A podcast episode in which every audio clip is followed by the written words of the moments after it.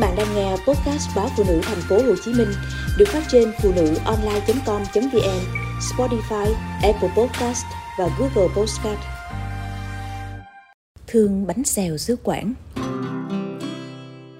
Đối với người Quảng, hình ảnh chiếc bánh xèo luôn gần gũi, là món ăn thường bắt gặp trong mỗi gia đình khi trời chuyển sang mùa mưa từ tháng 9 âm lịch trở đi.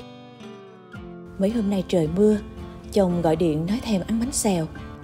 Sẵn lúc đang rỗi, tôi ngâm gạo, xay bột trong máy nấu sữa, rồi chuẩn bị tôm, thịt ba chỉ và rau sống. Bắt đầu công trình vĩ đại, đó là đúc bánh xèo. Lại hay trong bếp một lúc, những chiếc bánh xèo ngon lành cũng đã hoàn thành. Từ lúc bé xíu đến khi lớn lên, món ăn này đã in sâu trong tiềm thức của tôi. Nên dù lần đầu chế biến với khả năng nấu ăn hàng xoàn của mình, tôi thật vui vì đã cho ra đời được những chiếc bánh nguyên vẹn. Cái khó của việc đổ bánh xèo là bánh dễ bị nát nếu pha bột không đúng tỷ lệ. đốt trong chảo đã qua nấu mặn khiến bánh bị dính. Thậm chí má tôi thường để dành hai cái chảo riêng biệt chuyên cho việc làm bánh xèo, không nấu bất cứ món ăn nào. Nói về khâu chọn nguyên liệu, để làm bánh xèo phải là loại gạo lúa quê, không dẻo thơm như gạo Sài Gòn.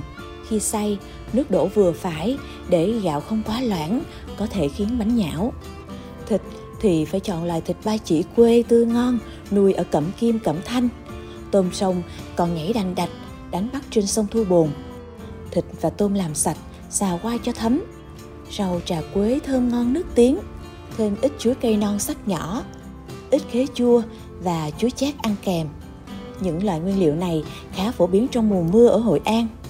Khi đúc, tráng chảo với một lớp dầu vừa phải trên lửa nhỏ, rồi đổ một vá bột, xoay chảo để bột vàng đều, rồi bỏ tôm thịt và giá vào cùng. Đặc biệt nên khử với dầu phụng để làm bánh, món ăn sẽ thơm và béo hơn. Bánh xèo xứ Quảng hình dáng mỏng, nhỏ và giòn tan khi ăn vào miệng. Tôi nhớ lại thuở bé, cách đây vài chục năm. Thời đó kinh tế chưa phát triển như bây giờ, đồ ăn thức uống cũng còn khan hiếm. Nhà ngoại tôi, chị em tập trung đông đủ chỉ khi có đám hoặc trời mưa. Thường thì khi ấy, mấy chị em rủ nhau về ngoại để đúc bánh xèo. Chiếc cối xay thủ công của ông ngoại nay vẫn còn. Mỗi lần đúc bánh xèo, đến gần cả an gạo. Mỗi an gạo là bằng khoảng 30 lon. Gạo được ông bà ngoại tài trợ. Dì hai đi buôn thì góp thịt, dì bốn đi giả về góp tôm. Má tôi nấu ăn ngon nhất nên làm bếp chính và các mợ thì phụ thêm khâu dọn dẹp.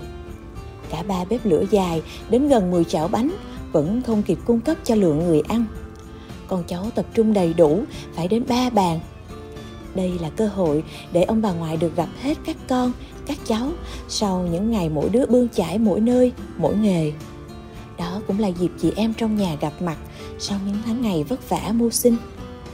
Con trai, con gái, dâu rể, cháu nội và cháu ngoại đầy đủ cả. Truyền thống này của gia đình được giữ tới những năm về sau. Trời miền Trung đã chuyển sang tiết mưa. Tôi ghé má nói thèm bánh xèo. Và chỉ vài tiếng sau là có ngay đĩa bánh thơm lựng. Đến giờ, má tôi vẫn còn đút bánh xèo trên bếp củi. Cả nhà quay quần trên căn bếp củi của má.